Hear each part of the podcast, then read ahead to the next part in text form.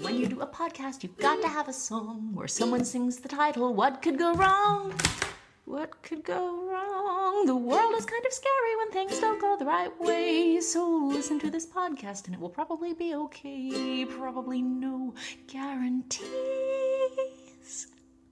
Hello and welcome to What Could Go Wrong, the best slash worst thing that could ever happen to Warriors. I'm Jeff from Happy Valley. I'm joined by Chrissy, veteran escapee, survivor of Murderville, Idaho. Hey, Also here's Jeremiah, who clouds away his hometown, the Coffin, California. That's me. No matter how bad you think things are, these two think they could get worse. So I thought we would talk about birds today, because they're quite fascinating creatures, and well, I get to see a lot of them while I'm riding on public transit going to work. Uh, pigeons. The old pets of the day. Rock doves. I okay. They're out of my office window at work. I work on a pretty high up floor. There's a building across the way that's brick, and there's these two pigeons that every day like crawl somehow out of the brick, and then like get it on. These are like these pigeons are super into each other. It's like clockwork. It's really distracting. It's really bad for productivity at work. But these birds are super in love. Wow. That's uh that's touching. it is. And it, They I mean, really it, are touching. it appears consensual, so it's, you know, it's all good. What weirds me out about pigeons is that there is like the standard model of pigeon that you and I know and tolerate in our city spaces because we've destroyed nature and they found a home there. Uh, Who?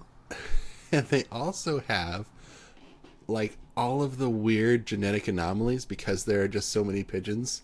So you have all of the pigeons that are um, weird, like weird feather formations or weird feet, or um, but they're all having a go of it because there's enough food for the pigeons to just be like, okay, cool. He's not really normal pigeon colored, but whatevs. There's plenty of leftover tricks on the ground or whatever people are throwing around that day.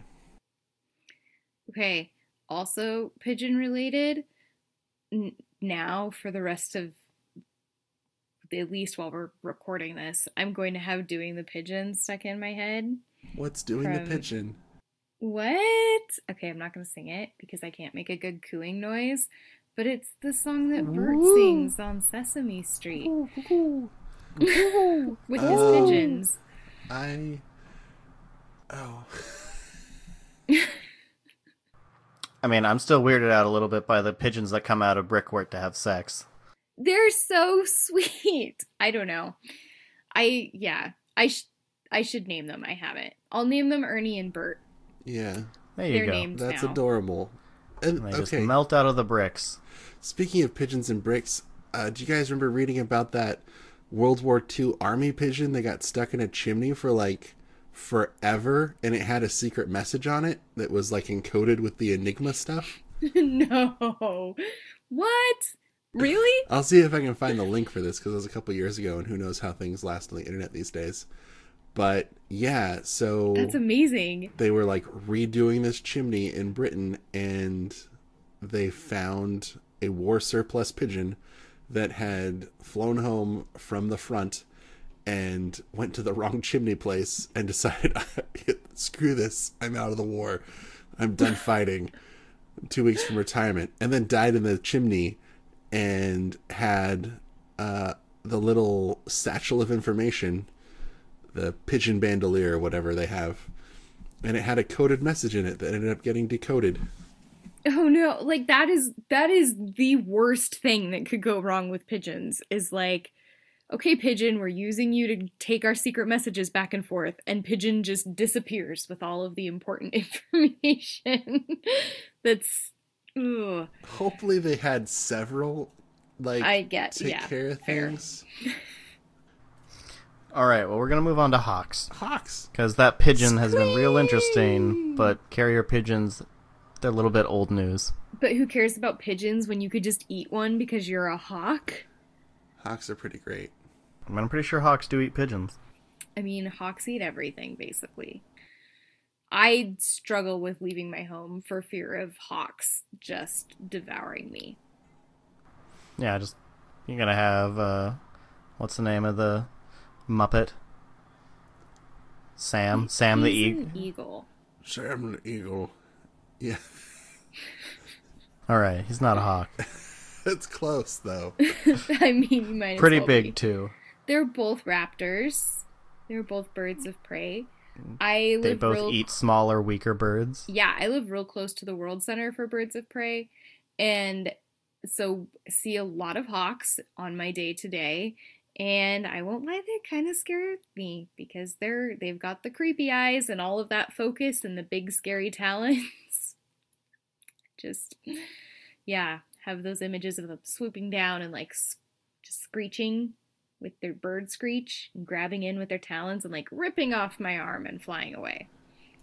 Oh man, Descriptive. that's But you still have another arm, so that's good. It's Yeah. true, but like, you know, like a just like pulsating blood out of one side of my body, it's not a good look.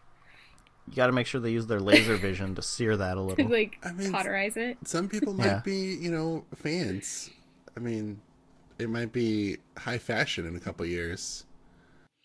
I I do actually I have um a really bad rotator cuff in that I'm missing part of mine from an old injury. And so it wouldn't be that hard for a pit or for a giant Hawk. hawk to decide to just like rip it out because it's not in there real secure. Like I can just kind of dislocate it at will. So, you know, How often does that come up? Like, how often do you have the? Well, I I can dislocate my shoulder. Might as well. oh, I, thought you were asking how many times hawks fly at her. Oh, I'm extremely awkward. Yeah. I'm extremely awkward. And you put me in a weird social situation and people just start talking and I'm like, hey, look, I can dislocate my shoulder and stick my fingers down in the joint. Isn't that cool? Like, let's. This is this is how you interact socially, correct? Chrissy, So you know, every day.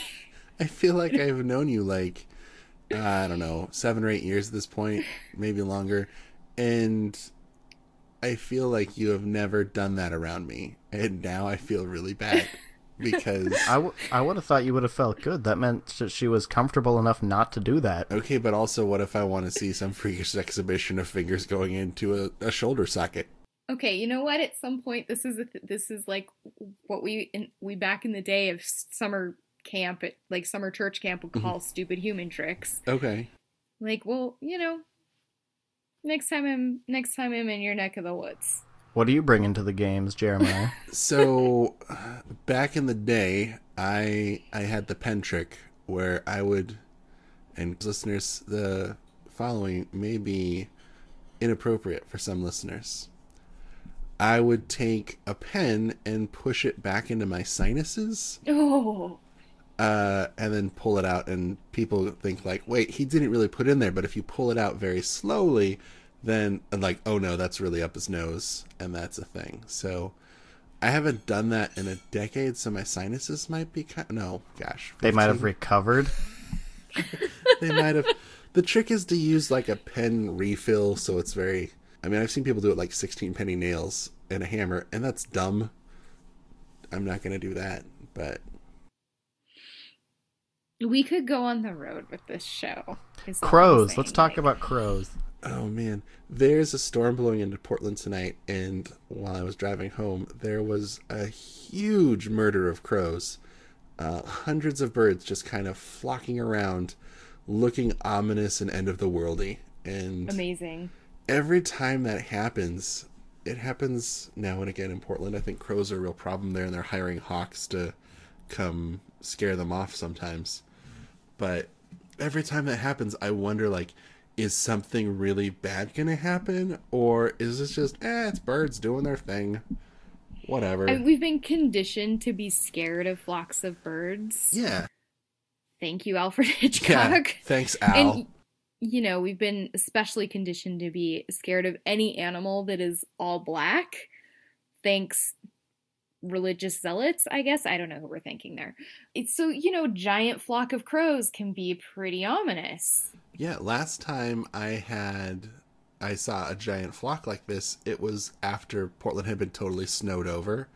so the whole city is completely eye blindingly white and these this huge group of black crows are just hopping in the in the road that is covered in snow Yeah. and it was scary yeah. I I I mean, mean, you should have been thanking them so you knew where the road was. terrifying. Also, what Jeff said. thanks Also- thanks If you like befriended them and made them your buddy, they would bring you all sorts of like weird gifts, and then your neighbors would get really mad at you because because they'd be taking them from them. Uh, but you know, crows are cool. They like shiny things. Yeah, they can remember faces. That scares me because I'm not like I'm not always like fit for being in public and like I'm just real scared one day I'm going to glare at the wrong crow. Like not because I'm glaring at a crow but just because I'm thinking in my head about everything I have to do and like how the world is on fire and how everything is garbage and then I'm going to glare at a crow and for the rest of like that crow's natural life it's going to be after me and then probably also its little ghost crow life. Just i think they can teach other crows who to throw rocks at and stuff so yeah, you could piss this crow off so much that it, all of its buddies also hate you it's just terrifying. Squad Crows are so scary. All right, let's close with starlings. Oh man No. So what if, I mean hypothetically, you really like Shakespeare and you're like, "Man, I wish all the birds that were up in Shakespeare were up in America." And you're like, "Boom, starlings. What?" And then they overbred the entire continent and ruined things for all the other types of birds. yeah, like that is a real possibility of something that could have happened, and maybe we should go back in time and stop. Starlings are so Yeah. irritating. Oh man, do I stop Hitler or starlings? Hitler or Starlings. Starl- starlings. I mean, Hitler's the fixed point. I watch Doctor Who. you you do the starlings and then you do Hitler on the way back. Just kind of There you go. take the next exit in the time Just like a free nice- We're gonna get two birds with one stone. Oh, that was Damn good. it, Jeff. well played, sir. Well played. I think that's all the time we have for tonight. I think it is. Please give our audience your fond farewells. If you have the option to kill Hitler, you should kill Hitler. Fixed point or not. So, you know, do that. Have fun. Go kill Hitler. If you don't have the opportunity to kill Hitler, that probably just means that you're living in a normal time stream that has already been affected by other time travelers' actions. That's okay. You can affect the time stream of yourself in the future in just as many good ways. You never know who Hitler is going to be, so kill everybody. And I think these two are for the birds. With that- that, thanks for listening. Good night. My logic checks out. Totally does. And I mean, like, if you can't kill Hitler, you can always punch a Nazi.